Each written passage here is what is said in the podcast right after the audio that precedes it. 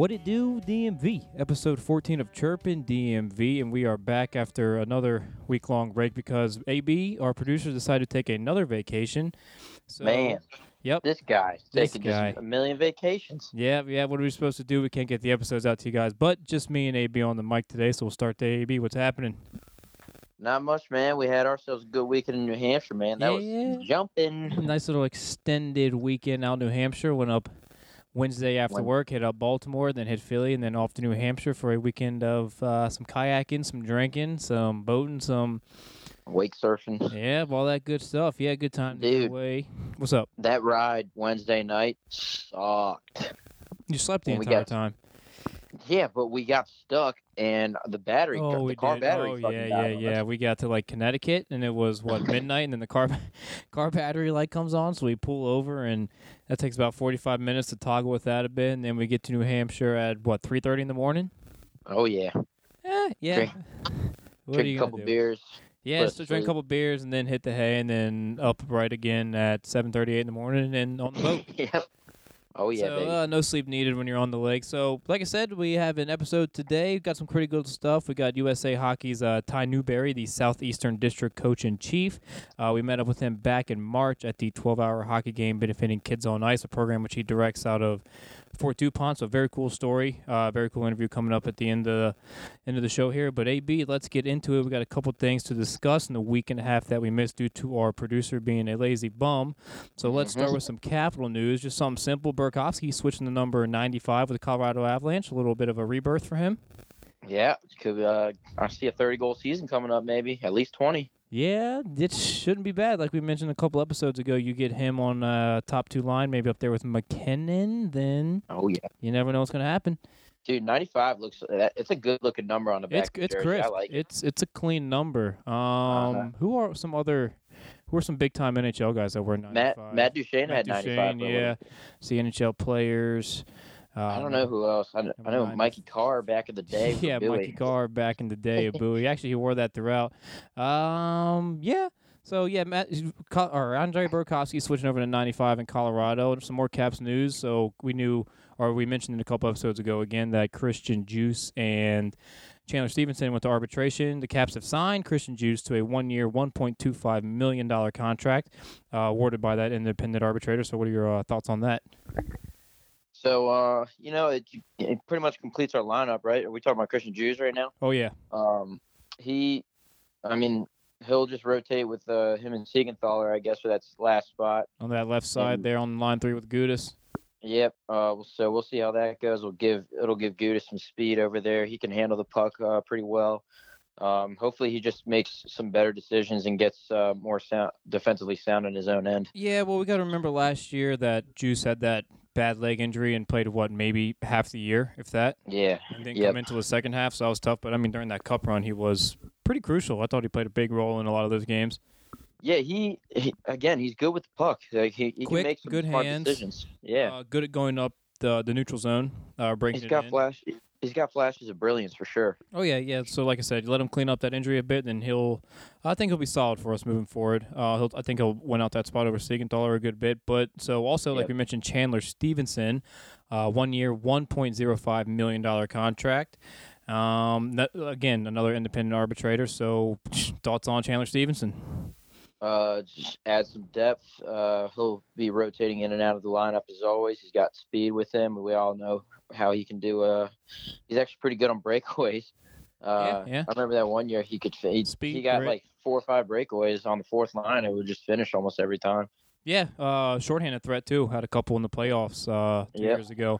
With that being said, Chandler Stephenson, we're going to bring back Unleash the Fury. So a lot of Caps fans happy, some not so happy. So we'll take a look at those. It's time to unleash the Fury!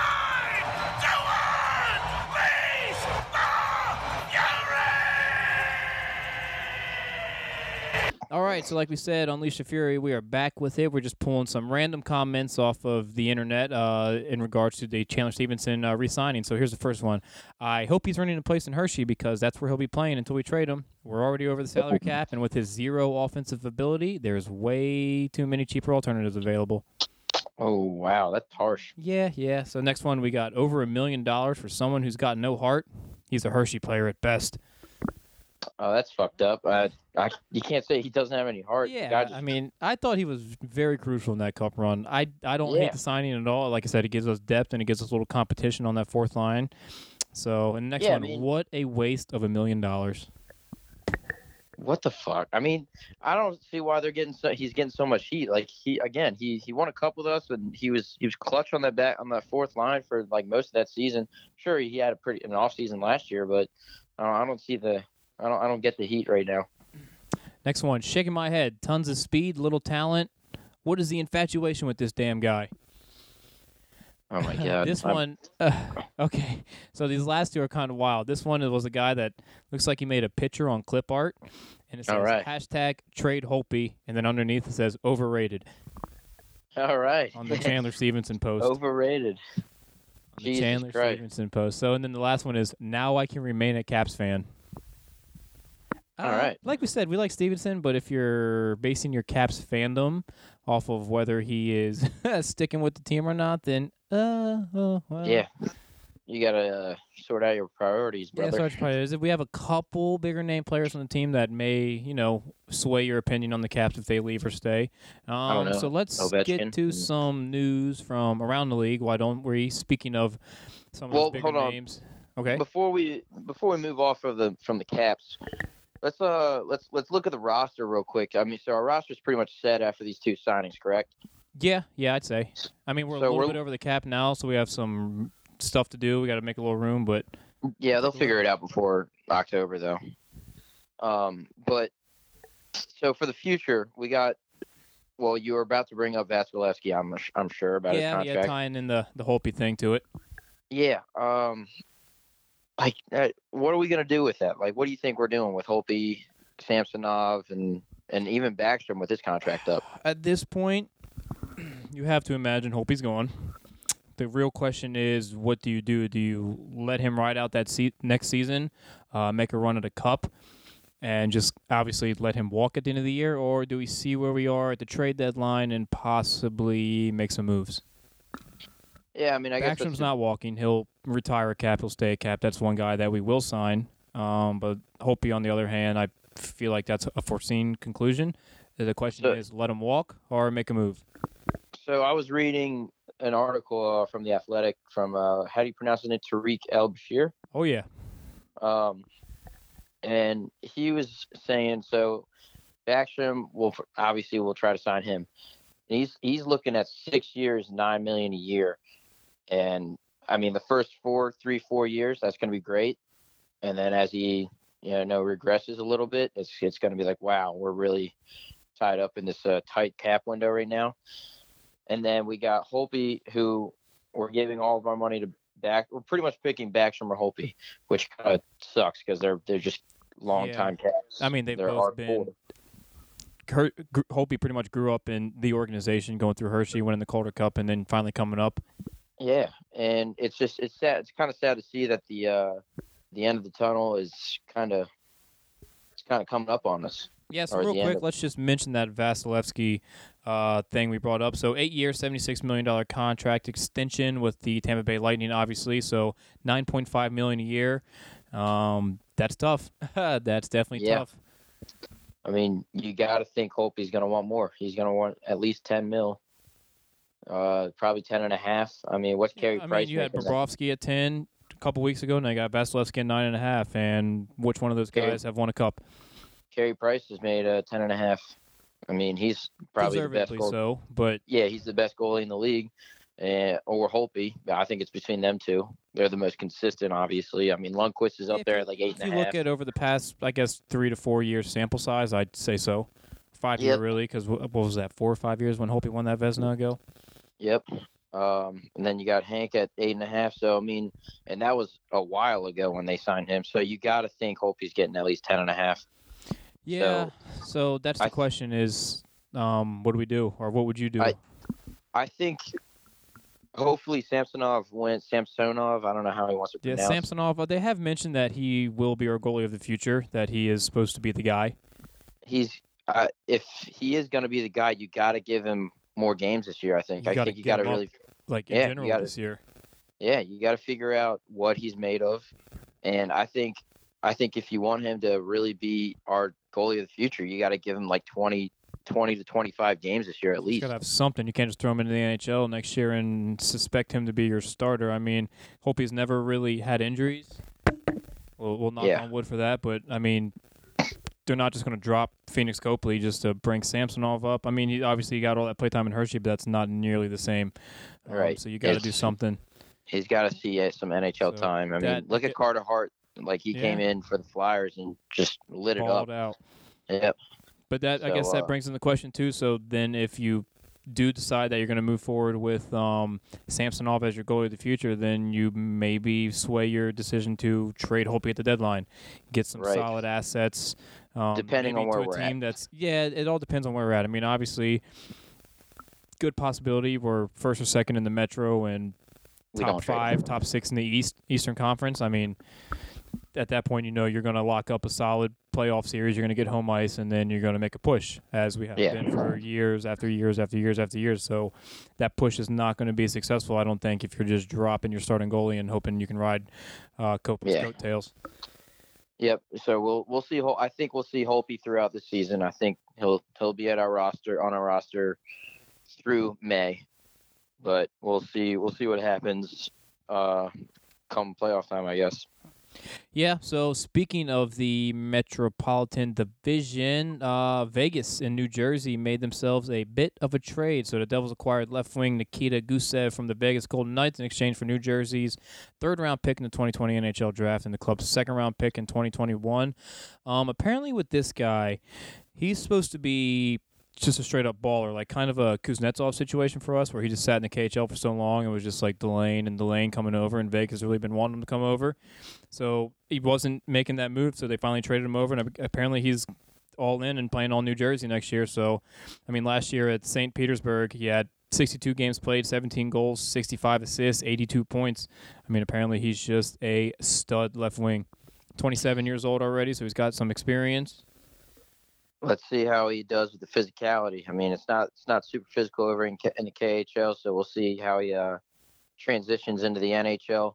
The speed is obviously a little higher here in the NHL. I mean, sometimes it doesn't always translate, but then again, you see guys like Kuznetsov just come in and have himself a hell of a season a couple of years ago where he had 82 points, I think. I mean, obviously last year Kuzi didn't have the greatest season, but he's still Kuznetsov. He's still still Evgeny Kuznetsov. 15.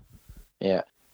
Top 15 center in the league at least. Yeah, so, I mean, I feel like that's just another addition to that New Jersey team that's already had a hell of an offseason and they're reloading. And if makes he it fits another right in, threatening team. God damn, that's going to be two very good top two lines for them in New Jersey. Yep. So, shit. Guess we're going to see if they're threatening us. I wouldn't mind that if New Jersey was playing the wild card and threatening us the whole way up and down the calendar throughout next year instead of like Pittsburgh and your normal suspects. So speaking of Pittsburgh, Chris Kunitz announced his retirement from the NHL, 15 seasons. He will join the Blackhawks Hockey Ops Department as a player development advisor, assisting with some coaching staff and coaching Chicago's AHL affiliate in Rockford. So thoughts on Chris Kunitz and him being gone and no longer being able to kill the Caps like every other Pittsburgh player has done?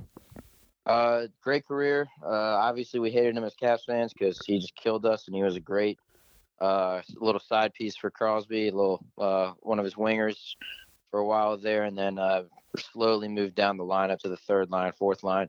But he still killed us every year. I don't know, how many cups does he have? He's got to have two like, or three. Yeah. Yeah. Because Whitney, I think. He was in that trade for Whitney that Whitney always talks about and spitting chiclets. Stole all of his cups. Yeah. That's his. I saw him on Twitter earlier just going off on that, being like, yep, that's the goddamn guy. Yeah. So it's kind of weird that he's doing that with like the Chicago Blackhawks. Looks like he got three Stanley Cups. Three? Okay. Mm-hmm. It's kind of weird that he's doing that with Chicago Blackhawks, though, and not the Penguins. I mean, he was on the Penguins for so long, I figured he might want to go back there, but, yeah. You know, good for him. He's staying with the game, obviously. I mean, he did a stint with Chicago. He did like 1 or 2 years, right? You think of him as a Pittsburgh Penguin. Yep, exactly. So that's interesting he's going to the Blackhawks, but, I mean, if they're going to present that opportunity, you're not going to turn it down. I mean, maybe Pittsburgh doesn't have that, you know, type of spot on their team or for anything of that need or anything. So, yeah, I mean, maybe Pittsburgh doesn't have that, you know, type of opportunity available. So if the Blackhawks are going to give it to him, you take any way and get your foot in the door. So, AB, I guess we're going to finish this, our part of the episode off here with a little game you found on Twitter, and then we'll kick it over to Ty Newberry. All right. So, yeah, this someone tweeted out this. I thought it was pretty interesting. It was kind of cool. It's overtime. You have to create a three-player line, obviously, because it's 3-on-3 now. And your team is composed of a player born the same year as you, a player who has the same first name as you, and the player who won Art Ross the year you were born. Who you got, Billman? Let's start with Art Ross. So that the year of 92 would have been Mario Lemieux for me, so that's my first pick. So we'll toss it over to you now for your pick on that. Not bad. Not bad at all. For me, 94, I believe we looked it up earlier, was Wayne Gretzky. Yeah, that's not a bad pick. Not bad at all. He was with the Kings, if I'm not mistaken. So the next one is a player with the same first name as you. Go ahead and start that one off as well if you want. All right, same first name. Got Alexander Ovechkin, baby. Naturally. There's a couple picks here I can go with. I could stick with the Caps and go Matt Niskanen.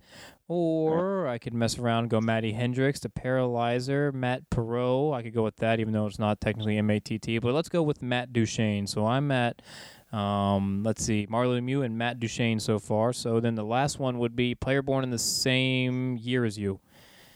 All right, same year as me. Players born in 1994. I need myself a defenseman. I think we're going to go with Morgan Rielly. Oh, that's not bad. Yeah. That's not bad. So let's see. Players born in 92. I'm looking at a couple here. I'm looking at Tyler Seguin. I'm looking at Jeff Skinner, Gabriel Landeskog, Sean Couturier, but I'm going to choose Evgeny Kuznetsov. Our boy we've been chirping up a bit this episode. Not bad, buddy. Not bad. Not bad at all. So let's see. So I got, Mario Lemieux, Matt Duchene, and Evgeny Kuznetsov versus your three, who would be? Wayne Gretzky, Alex Ovechkin, and Morgan Rielly. Yeah, I think you'd probably top me on that one 9 times out of 10, but nonetheless, pretty good lineups. Yeah, tweet at us. Tell us what your three would be. See if they'd go up against ours. So anything else you want to drop on in here before we kick it to the interview and end this episode? No, man, I mean, we kind of went through everything today. I mean, not much has obviously gone on during this offseason. Like we said, kind of good we had that week and a half off to get at least a couple news bits. Yeah, so just, a couple big signings. Vasilevsky getting that big ticket. I mean, other than that, not much going on. Yeah, besides a producer for hire for Chirpin' DMV, so tell your friends. Oh, tell your friends, baby. So with that being said, we're done here. Me and AB, hopefully next week we'll be back with the full squad. You guys, actually, this coming weekend, where y'all heading, speaking of? Oh, yeah, forgot about this. Me and KP are headed to Fort Wayne, Indiana for a State Wars hockey tournament. Hopefully we'll get some Instagram live up, baby. Snap some pics out there, maybe get some shirts out there. Yeah, do some cool stuff. We'll be repping the state of Maryland for roller hockey. We're playing against 2 teams from Missouri and a team from Illinois, so we'll see how we do. Okay, so Team Maryland going out there, Fort Wayne, Indiana. You guys didn't do too bad last year out in St. Louis, I believe it was. I feel like every year you guys play just, like, multiple Missouri teams. Yeah, Missouri, they always bring, like 20 to 25 teams. It's kind of boring. But big roller hockey guys, I guess. But that's a big roller state over there. So, you guys are off to Fort Wayne, Indiana, off representing Team Maryland and the State Wars Roller Hockey Tournament. We'll get an update on that next week. But, with all that being said, me and AB are out of here. So let's kick it off to Ty Newberry. All right, so now we got a very awesome guest, the Southeastern District Coach-in-Chief. Yeah, Ty Newberry and head of the Kids on Ice program, charity calls here. We're at Fort DuPont Ice Arena for the 12-hour charity game. How we doing? Oh, we're doing wonderful. Thank you all for coming out. Really appreciate it. We got an incredible day here. A lot of adults from around the region here out to support our charity here, Kids on Ice, at the Fort DuPont Ice Arena. We've raised already over $12,000 and hopefully keep that number increasing. Awesome. So I looked. It looked like so each player to be able to play in this game had to raise at least $100. Looking at the participant sheet, a lot of them surpassed that incredibly. Like we were talking to the two ladies from the Saucy Rockets podcast. They were up at like $650 already. So that's a pretty neat thing. If you want to come play, raise the money, not too hard of a thing to do. Get $100 and you're getting that income in, which is great for that charity and the program. So kind of explain for people that don't know what the Kids on Ice is. Perfect. Well, we are located in Ward 7 in Washington, D.C., which is one of the more underserved regions of the city. And through our not-for-profit, the Friends of Fort DuPont, last year we put over 3,000 kids on the ice free of charge through hockey, speed skating, figure skating, and basically a number of other programs or school skate for fitness and camps. And out of those 3,000, over 3,000, the majority of them were either free of charge or at a reduced cost. And a lot of them come from Ward 7 and Ward 8 of Washington, D.C. So there are untraditional ice sports users, kids of colors, high-risk kids, low income, and we are a safe place in the community for these kids to come participate and hang out and be a part of a lot of good energy. We do a lot of enrichment programs, study buddies. We have a community garden out and back, so we're more than just an ice rink. We're embedded here in the community. Yeah, and with that, like the study buddies and all that stuff, you see a lot of impact from the local teams that play out here, especially Gonzaga. I know they do a lot of after-school programs where they come and help these kids, and it's a good setup because it gives, like you said, the at-risk kids kind of an escape with a sport that's not really traditional, I guess you could say, in most aspects of if you think of an at-risk community. So ice hockey's kind of crazy for them to come in and start playing for free, which is an expensive sport, as you know, with all the equipment and everything. So yeah, we're very blessed. Not only do these kids participate for free, we get them their equipment for free also. And because we are the only full-size public ice rink in Washington, D.C., we serve people from all 8 wards in the city. So, we want to talk about sports in the city, breaking down barriers and things like that. But the reality is the majority of the people go play in their neighborhood. They go to their local community center. They go to their local gymnasium, baseball diamond, whatever it may be. They practice with people from within their neighborhood, and then they go to a different ward to compete against each other. Right. We're here, the participants are on the same team, working together, playing together, and really are building that incredible kind of community that we're looking for. Awesome, right. And then speaking of the rink even itself, it was just... After that horn goes, all right, so it was just a couple weeks ago that the rink reached an agreement with the city where you can now raise money and build that second sheet of ice, upgrade the facility. What is that going to do for the programs? It's going to obviously give you a lot more room, a lot more sheets of ice to be able to get more and more going. Explain what that will do to help grow everything just out of the Fort DuPont. Yeah, we've been working really hard at this for a number of years, and we have $25 million committed to the project, and we now currently have to raise $5 million. Currently, our existing programs are at capacity, and some of our programs have a waiting list. So to allow us to increase the exposure and the opportunities for kids without pushing out our contracted users. One thing that we're very upfront of is we rent ice. We, with Gonzaga and some other clubs and organizations in the area, and we use a lot of that revenue that's generated to subsidize our programming on top of it. So we're kind of at a tug-of-war stage now. Our programs have grown to a point where we could add more, but in order to do that, we would have to subtract from our contracted ice, which we need to fund our Kids on Ice program. Right. So by opening up a brand new two-sheet facility here on this grounds will be an incredible opportunity for our programs, our contracted users, and all of ice sports to grow in this area, which it has been doing for the past 10 years. Awesome. And then we'll just talk about two more quick things. One is I know you guys do a lot of travel out of country with some of the players, and then also talk about some of the success. I know at the Level 3 Coaching Clinic, you talked about some of the players that came up to this program are now at like an Olympic figure skating level or anything of that nature. Kind of talk about them and some of the success stories you've had come out of here. Yeah, in addition to our enrichment programs and classrooms that we have here, every year we do a hockey exchange with a group in Israel. There's an organization there that we've teamed up with that puts Arab kids and Jewish kids on the ice together. And we do the same thing here, but instead of using the different ends of the religious spectrum, we put kids on the ice together who are of different race, social, economic standings to, again, bring people together. And we partnered on a hockey exchange a number of years ago. When we found out about each other, figuring we're both doing good, why don't we do it together? Yeah, right. And so we're making our 5th trip out this year. Our speed skaters and our figure skaters, we partnered with a group out of Ushuaia, Argentina, which is the southernmost city in the world. There's only one full-size ice rink in all of South America, and we go down there in June and skate and participate and work with their kids. It's a little bit of a difference going to the southernmost city in June, where it's winter, and then a few weeks later going to the Dead Sea, which is the lowest place on Earth, where it's 500,000 degrees. Switching that climate real quick. Yeah, but the kids enjoy it, and you know, our organization, the Friends of Fort DuPont, they're not-for-profit, over 20 years old, and now we're starting to see a lot of the things, the end results of a lot of hard work that we've put together. As you've mentioned, we've had success.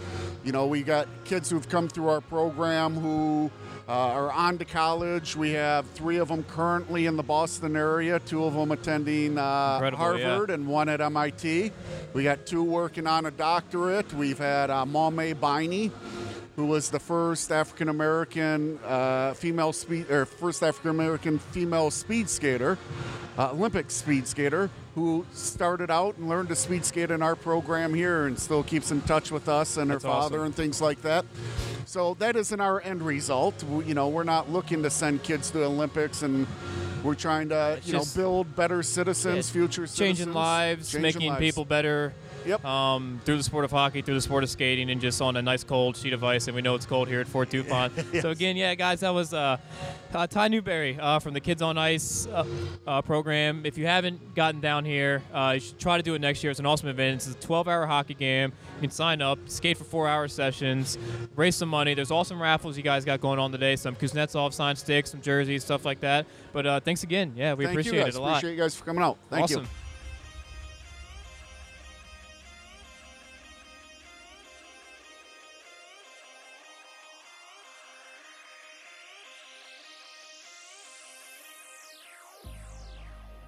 Keeping myself so busy, pushing out the misery, trying to find the peace in me.